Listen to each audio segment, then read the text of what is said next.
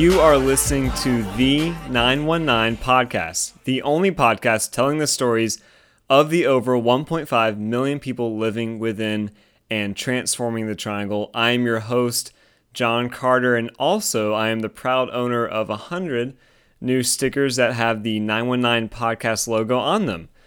I should have gotten more, but this was kind of a trial to see if they look good, which they do. So I'll get some more in the future. But I do have a, a lot to give out, and a couple people have already reached out to me already to try to get some. And if you're interested, um, I, I guess email me or tweet at me, um, and we'll figure something out. I want you to proudly display the logo on your computer, water bottle, car, whatever. You can look super informed and cool.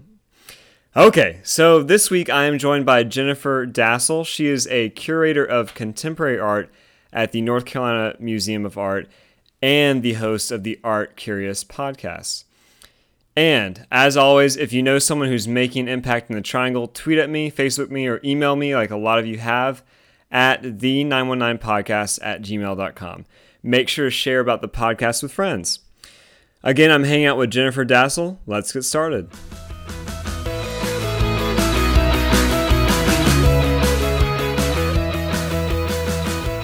Welcome. I am here at the North Carolina Museum of Art here in Raleigh with Jennifer Dasal.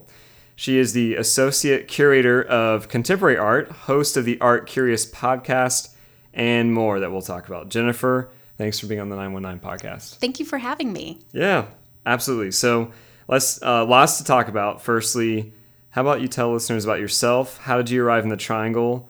And what are you into besides all the art stuff we're going to talk about? I have been here almost 10 years. It'll be 10 years this fall. I'm actually originally from California, uh, North Cal- Northern California, and um, I came here. I'm very lucky that I ended up in a job at an art museum because curatorial jobs in particular are kind of few and far between. And I ended up with this one because of a cold email that I sent out to the woman who is now my boss, saying that Wow. I I liked the museum and I wanted to be a curator. And Can I have a uh, job? I, pretty much. I was uh, I had completed my master's degree in art history, but I had just finished um, doing a couple years of PhD coursework and had known pretty early on that I wanted to be in a museum setting and I didn't want to be in an academic setting. And so I was in this point where I was transitioning out of my program and knew that I wanted to go get working. And I was very lucky in that it was one of those situations that was right place, right time. And um, she wrote me back and said, Hey, I have a position that's open. Are you interested? so I'm very. Uh, of course, I said yes, um, and so I've been here almost ten years. And I started out as a um, a curatorial assistant, kind of a lower level situation, and then I became an assistant curator, and now I am an associate curator. So it's been it's been a really fun journey. Goodness. And um, so you, let's see, you grew up in California, right?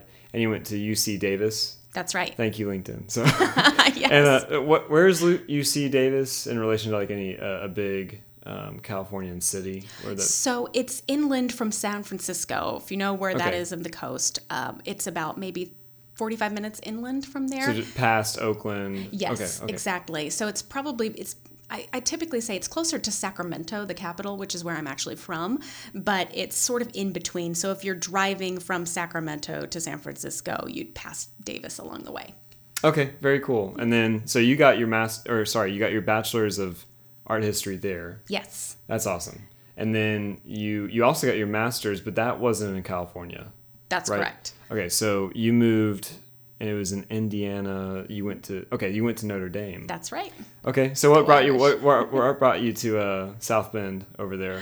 You know, it was one of those situations where when I was looking at schools for my master's program, I knew generally that I wanted to be in a smaller program, a smaller school. I was hoping that there would be a good, you know, financial incentive to go. And then I also learned pretty early on that I was looking for a specific type of professor that I wanted to work with.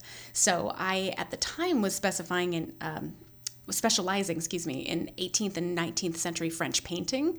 And I found a woman whose specialty matched up with mine, and she happened to teach at Notre Dame. And so it was one of the schools I applied for, and uh, they accepted me. They gave me a little good financial incentive, and uh, I, I loved it there. It took a while for me to get comfortable with it. I think the first year, it was kind of a shock moving from a very progressive state like California to somewhere that's a little more insular like Indiana. And I, I really loved it being there. I don't know that I would want to live in South Bend full time all year. It's pretty cold. Yeah, but, and you uh, come from really good weather in California. I do, so. I do. So, um, so it was a, it was a really good period in my life. Um, but I'm happy to be in a warmer climate now. Yeah, you decided to come to Paradise in Mm-hmm. North Carolina. So, so were you? Um, and you you mentioned you're married. Uh, Mm-hmm. did you meet your husband here in North Carolina, or I didn't actually. Okay. We met in Los Angeles. So it was between, long story short, uh, after I left Notre Dame, after I graduated, I worked for two years in an art gallery in LA. And it was during that time that I ended up um, meeting my husband. We actually ended up finding out that we lived only five blocks away from each other in this giant city of twelve Wow. million people, um, and not including, you know, the suburbs and the Right, right. surrounds. And so it was one of those just weird, wonderful situations. And then he was kind enough to travel east with me. And uh, here we are today. yeah, Yeah. and you've been here for almost ten years, so that's awesome. Yeah. Uh, and then you you were a curator at um, in both UC Davis and at Notre Dame as well, right? I was working with curators With there. curators, okay. Exactly. Okay. So I was a curatorial assistant when I was um, an undergraduate. And then when I was at uh, Notre Dame, I was the assistant to the curator of Western art. So basically, Notre Dame's museum is really, really small. It's called the Snite Museum of Art. And there's only a couple curators, maybe three max. They've had some changeover since I was there well, 15 years ago. Um, but at the time, they really only had one person who covered all of Western art. So, all European, um, American, everything, even decorative arts, that was all this one man. Um, and Wow. so it was a lot to cover, and including everything from art from the Renaissance and the Baroque period all the way through contemporary art. That's a pretty big chunk of knowledge that you have to yeah, I'd have. say so. yeah. So I feel very blessed that I was able to work with him and you know take some of that load because that's a lot of work, um, and I learned so much, and that also helped me to determine that yes, this is this is the kind of job that I would like to do, but be a little more specialized so I don't have to learn everything about all art in the world. That Right. would be that is a lot. So so what do you you said you focus on contemporary art. Mm-hmm. So you know what does that mean for a person not familiar with art? So the funny thing about contemporary art is that in general, it's kind of a moving target because, you know, every year we move deeper and deeper into whatever time period we're in. Some museums ha- say that contemporary period begins like the 1960s, 1970s. We specifically say mid 1980s to now is contemporary. But of course, ask us in 20 years and that can change. What's contemporary Sure. 20 years from now? So it, it's really interesting. We have this sort of unofficial way of delineating between modern art and contemporary art within our curatorial team, where just kind of as a joke, we say if an artist is still alive, the contemporary curators handle it. If an artist is dead, then our modern art curator takes it over. Ah, okay. But then again, if somebody died tomorrow, I don't think that works. So it's this very fast and loose, totally unofficial way to delineate what contemporary art is. So the, the museum here is massive, and the so the contemporary art section can it can does it continue to grow as like yeah, I, I assume it takes up more and more space as time goes on. Exactly. And you have an interesting job. Uh, you were, I mean, you can tell me about the conversation you were just having earlier today with someone across the world. But I mean, you know, it, it might be really hard to get some of these pieces, or I mean, it's probably hard to get any kind of piece. But as a curator, um, I don't know, you get to talk with these artists firsthand instead of just trying to negotiate with someone who maybe has a piece that of someone who's already died or something. So, I mean, Exactly. And I think for me, that's always something that I say is one of the benefits of being a contemporary curator is that I get this wonderful opportunity to speak with people face to face or over the phone or via email. I get to talk to a creator and say, what were you thinking when you made this? Why were you inspired to do it? What is your take on it? What do you want other people to know about this piece? And it's nice to uh, be able to hear that from the person who actually made the work of art. I think that's really special, and that's a, a benefit that, for the most part, only a contemporary curator can have.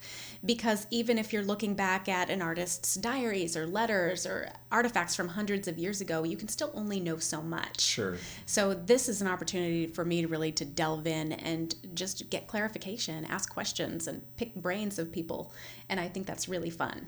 Yeah. So I mean, what's what's a typical day look like for you? The thing that I think is really funny is that in people's minds, when they're thinking about art curators, they probably imagine us walking around the galleries and just looking at all the beautiful art. And I say, I wish that was true. Sipping tea or coffee, and- Exactly. or wine, and thinking. Yeah. Okay. Sounding fancy, leading tours, writing books. You have to have an accent too. so, yeah. Exactly, always. Um, but I have to say, I spend the vast majority of my day at my computer, um, answering a million emails, answering phone calls, being in touch with everybody from. Um, the you know my next door neighbor who found a piece of work in her mother's attic and wants to know if it's worth anything to the you know the high school graduate who says I want to do what you're doing can I come over and talk with you it's all it's a lot of and not necessarily administrative, but it's a lot more drudgery than people think. Um, and I mean that in a nice way, I suppose. It's it's not at all drudgery most of the time, but it's You're a saying lot. it's not glamorous all the time. That's exactly right. Yeah. um, it's a lot of writing. So I would say that if anybody was really interested in writing, it's a really good job for people who like to write because I spend a lot of my time not only reading and researching, but also writing everything from wall labels to exhibition descriptions to uh, information for our website of upcoming shows, blog posts on new ac- acquisitions that are coming into the collection. I write reports on works that are coming into the collection. A lot of our other curators publish articles about historical works of art. And so it's a constant process as we build uh, information about the collection and look forward to creating exhibitions. A lot of writing. Wow. That, that's awesome. Yeah. And um, maybe I won't really want to talk about your um, your podcast here in a second, but if you could describe to someone who maybe isn't even familiar with what museum we're talking about, you know, they they pass maybe they are on Blue Ridge and they they pass by this um, you know big building with a lot of sculptures outside. They're not really sure what's going on. So, tell me about the Museum of Art here in Raleigh. Uh, you know, what's different about it? What makes it unique? I love this place. This is the North Carolina Museum of Art. And uh, what I think is really interesting is that the history of this museum, it's, oh, let's see, do some quick math in my head. I think we're approaching 65, 70 years. In the 1940s, this museum was set up, and what it was set up with was this incredible money that was put aside by the state. Uh, of North Carolina, a million dollars. So imagine a million dollars in the 1940s, 1930s was set aside specifically for the purchase of art for the state of North Carolina. Wow. And that forms the bulk of the collection of the state. A lot of the best paintings and works of art that's in our European collection and our American collection in particular, that's really the crux of how this museum was founded. But that we were the first state in the nation to put money aside specifically for art like that for hmm. the public for the people which i think is very cool. And so for me the other thing that's really great is kind of carrying along with that mission is that we are a free institution just like a lot of the other museums in raleigh. So we don't charge general admission. If we do have a ticket price it's only for special temporary exhibitions and that's usually only one or two exhibitions every year. So it's a, it's a relatively small amount and not only do we have wonderful art from all over the world on view. We also have um, an emphasis on local artists as well. North Carolina artists are always represented in our collection. And we have a really wonderful performing arts series, really wonderful programming department that does education and fun activities from everybody from toddlers all the way through seniors. Concerts, music, I was you gonna, name it. I was going to talk about that because something I really enjoy, besides of course going to you know seeing all the art, is the walking paths outside. So is that does that belong to uh, you know the museum? it is. We have How many acre, How many acres? You know, I always forget the exact number, and I should have had this in front It, of me. it feels like a like a mini Umstead Park in the middle in the middle of Raleigh. so. It's a lot. It's like 164 maybe is the exact number. I can't quite remember, but it's a lot. It's 160, 180 acres and it's integrated into the greenway system. So it's just a really fantastic place to go biking, to walk. There are these walking trails. One is a mile long loop. So if you're here on a lunch break, you can just do a quick mile. Um, it's really fun. And we've started integrating more sculpture, more works of art into the landscape. That's something that's going to be continuing. And also, we're aiming to have more gardens and things that are more family friendly. So it really is a great place to just come and explore. And I mean, you have you mentioned the concerts. You have lots of events, especially during the summer, right? Yeah. It's Yeah, tons like of that. fun. It's it's funny. Me too. I love coming to them. Uh, something that's fun though is like eh, seeing the many different audiences that it attracts because there's a very different audience that might come to a contemporary art exhibition than might come to a particular movie that might come and walk in the park so we're really trying to be a good benefit to all these different communities within the triangle and really within the state itself That's great. And then, um, yeah, I forget where I was going with that. Um, I wanted to talk um, about the the podcast. So I think you've given us a good idea of what you do, and then the museum itself. But um, one of the ways we got connected was because someone who really likes your podcast and and actually listened to mine as well wanted us to connect. So I'm, I'm glad we're doing that. But tell me about ArtCurious, which was awesome. I've listened to a couple episodes. I think it's fantastic. But tell me Thank tell me about that and how it got started. Yeah. So, uh, kind of my story that I always tell everybody is that when I am meeting people just kind of in my daily travels, I tell them what I do here at the museum, and I usually get a range of responses, but you can kind of plot them on a graph and between these two lines, these two poles. And it's either, oh, that is so cool, I love art, or, oh, okay, interesting, not Talk- for me Talking about the podcast. talking about art in general. Just art in general, Yeah. So people are always just sort of like, I either love art or I just don't think it's that interesting. I'm really into dance. I'm into music. I'm into movies, but art is just a painting on a wall. I've heard that so many times. And the honest truth is that I used to be that person. I was somebody who was always interested in science and um, you know experiments and things like that. When i was a kid and growing up even all the way into my junior year of college i was a science major. And i was that person that thought art was just not for me. And uh, i had this lightning bolt moment when i took my very first art history class. And i really realized that the stories behind these works of art are what are really cool to me. Because a painting or a sculpture it can look cool but for me that only gets me so far sometimes. I want to know more. I want to go a little bit deeper.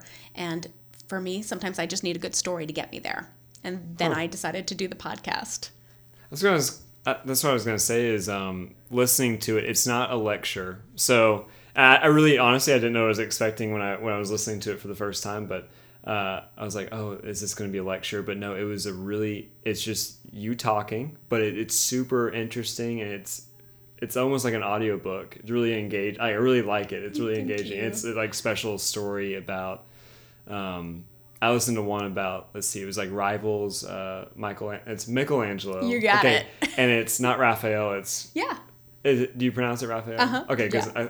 you said it some way, and I was like, shoot, I've been pronouncing it wrong my whole life or something. But no you're um, good Okay, okay, very good. So listening to them, and it was actually super interesting um, their rivalry. So I mean, you know, that stuff that you don't think about. You're not just describing, you know, a painting. It's uh, talking about these stories that you don't, I guess, wouldn't think about in art. So I really, I really enjoyed it. well, thank you so wh- I mean, this is your third season w- with it. Mm-hmm, so what, what kind of topics do you talk about? Well, uh, as you mentioned, this one, this whole season right now that I'm in the middle of, I just put out my halfway marker of my episodes, uh, is all about rivalries. So it's um, about people who had specific rivalries who were really kind of fighting and duking it out for top Renaissance artists like Michelangelo and Raphael, but also about some unintended rivalries. Like um, I'm covering two women from the French Revolution period in a few episodes, and they were not rivals at all in their daily lives. They weren't competing for uh, you know the same commissions. They both had wonderful high powered jobs but because they were women they were seen as being competitors because there were so few women artists that they were kind of looked at in this really mm, you know microscopic view and people dissected their lives and then pitted them in their own public imaginations against one another. So i'm talking about that. I just put out an episode earlier this week about um, Jackson Pollock and Willem de Kooning, two great um, abstract expressionist artists who were married to famous artists in their own right. And those women, I think, don't get a lot of credit and are often thought of as being in rivalries with their memories of their own husbands, if that makes any sense. So I'm kind of taking this interesting um, route about what rivalries in art could look like.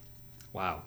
And then you've been doing this for three seasons at three years about It's- or It'll be two years this summer, actually. Okay. So I, uh, I went, I jumped into podcasting without knowing a whole lot about it, actually. same?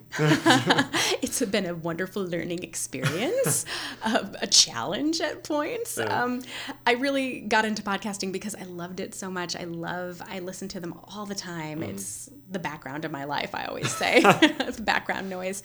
And, uh, I started with my what I'm now calling my first season with just the intention of putting out a new episode every 2 weeks. And that was me writing, researching, editing, post production, marketing, you know, getting all of it together. And uh, I learned pretty quickly that that is just untenable. and It's completely undoable, especially when I have a full time job, uh, marriage, Meanwhile, I'm writing all this down. transcribing everything. Say again? Yeah, it's uh, it's a lot of work, as you know. It, it takes uh, some serious effort, and so I did that for about ten episodes before I broke down and hired someone who conveniently just happens to be my husband to do the post production. so I have one less big job to do. That's good. And then at after 10 more episodes of that at about the 20th episode point, I said, "You know what? I'm going to I'm going to be like a Netflix show and I'm going to go down to like 10 or 8 special episodes. and I'm going to take a break and do a lot of prepping in advance and uh, then I'm going to release them slowly." So I did that and that has been for me just kind of a lifesaver being able to work not under this constantly ticking clock like I had had envisioned and created for myself at the beginning.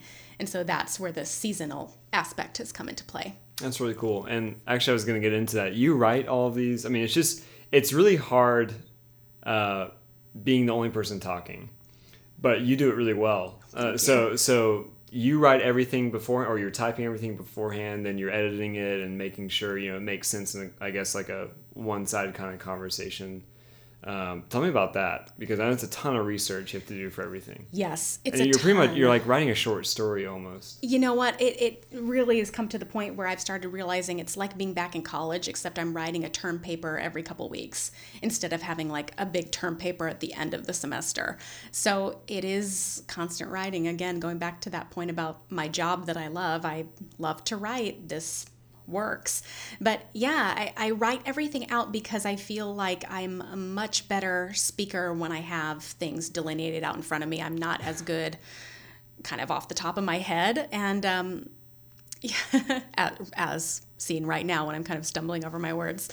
and I want to be clear. You obviously haven't listened to enough of my episodes. so, yeah. and I, I want to make sure that I'm providing, you know, the appropriate information. I want to be able to not mix up my data because I feel like that can easily happen when I'm talking about a work of art that's 500 years old. I could easily say that it was created in 1501 when it was actually 1605 and you know the little mistakes happen Sure.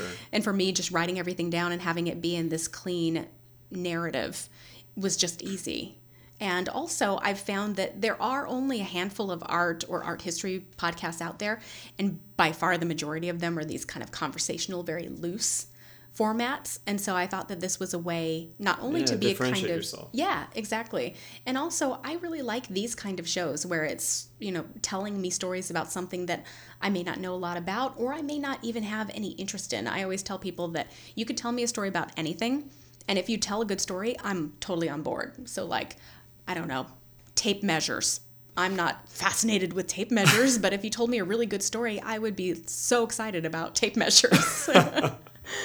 so and that was sort of my hope with doing the art curious podcast was um, just to maybe open up this world of art to people who normally would think that it's not for them because I firmly believe that art is for everyone. And even if you think you don't like art, I guarantee you there's a story out there that can change your mind and at least make you like something. I'm convinced. So, um, I was gonna ask. Well, I was gonna ask something. I don't know, but no, that that's a very that's cool. That's a cool process how you do everything. Um, and then you've actually written some books, right? And you wrote one about podcasting. I did. So you're, um, you're a public, you know, you're a publisher. it was an ebook on Kindle, to be fair, but yes, um, I, I was just saying earlier, I, my husband is always saying it doesn't matter, it's still a book, you're still an author. That's right. So to, it's it's hard to be like, yes, I'm an author, but um, I guess technically, technically, that that is true. I wrote a book called Podcast Perfection. That's kind of my step by step guide to really getting a podcast off the ground because I didn't have one when I was starting, and uh, it would have been useful. And for me, I, I really thought it was most useful to think about the kind of questions that if somebody was starting a podcast from scratch, the kind of questions I want to would want to lead him or her or them to to think about what they wanted their show to be. And so it's questions like who do you think your audience is? If you were to create an audience profile, tell me exactly what they are.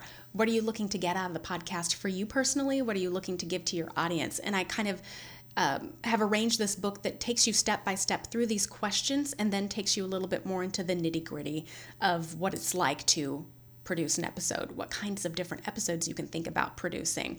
Um, I talk a little bit about equipment, although there's so much out there that by no means could you really do an exhaustive guide unless you were just like a microphone person and that's all you wrote about. uh, but really, it's just a, a very quick and easy guide to learning how to do something like like we're doing right now. Right, right. And uh, I remember the question I was going to ask earlier. So the question is, you know, you you have this awesome podcast and really great following. Does uh, North Carolina Museum of Art have they sponsored you, or do do they kind of, you know, have they? I don't know. Is it is it your thing or is it their thing? Or It is my thing. Okay, that's, that's a really cool. good question. Yeah, I think um, I started it very early on with this wish to keep it separate.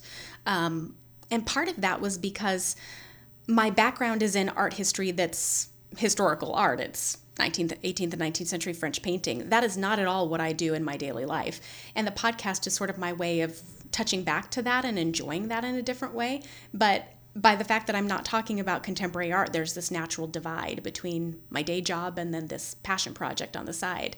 And uh, I really liked that because it then also allows me to keep control over it and, you know, creative creative control, creative mastery, um, and not having somebody else's needs drive what I want to write about. So I just choose the topics that I want to write about and I build my episodes and seasons around it from there. So by no means is it a secret. I know that um, I am very lucky that I have a, a couple fans uh, on staff, which is really nice, who will share with me their thoughts. And I have had a couple of them share with me their ideas for episodes, which is really fun also. So again, it's no secret, but it's definitely just uh, my side, my side hustle. That's cool. I like it. Thanks. And then um, I meant to ask this earlier, but you know, you're in such a the triangle is such a cool area, and I think there's a lot of art enthusiasts, um, maybe more than other areas too. So, uh, you coming from California and then Indiana, um, do you find that universities and you know the community lends itself well to, I mean, this this community, this uh, museum, and maybe t- talk about that for a second. I think out of all the places I've lived, or even places that I've kind of visited for longer periods of time, I have never really seen an art community that's as connected and as supportive as the community specifically in the Triangle. I think it's. Uh, uh, people always seem to come out for one another. People are always spreading the news. There doesn't seem to be a whole lot of uh, competitiveness, and if it's competitive, it's a really happy, healthy competitiveness. There, I've never quite experienced the community and the closeness that I have with this place. And that extends also to the podcasting community. Um, I, I only know really a handful of other podcasters in Raleigh, but everybody is so supportive of one another. And I think it's really special. I really haven't delved into another community that's quite like this. Obviously, I'm a big fan. I love it here. That's awesome. Uh, well, I don't think I warned you about this, but uh, I try to ask this if any, any anybody that's on the podcast. But how are how are you transforming the nine one nine?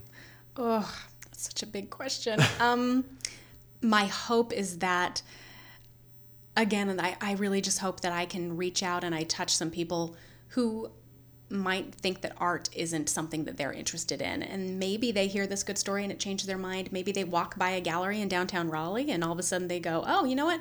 I'm going to pop in there and I'm going to find this tiny drawing that's 25 bucks and I'm going to buy it. And all of a sudden you're an art collector. I mean, that's thinking, that's pretty big. But just the fact that maybe art could be opened up to a new audience, a new person. Uh, it's just a whole new world, and it's a world that I'm really passionate about sharing. Awesome. Uh, anything I missed that you wanted to talk about? This is good. No, it's good. Yeah. All right. Well, Jennifer, thanks so much for being on the 919 podcast. Thank you again for having me. This was fun.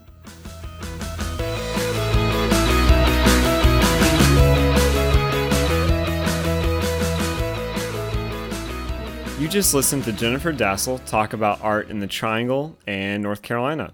If you like the pod, let me know by leaving a five star rating on iTunes and make sure to connect with the show on Twitter and Facebook at the 919 Podcast.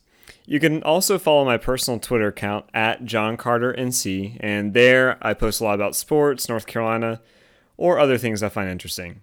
And as always, thanks for listening.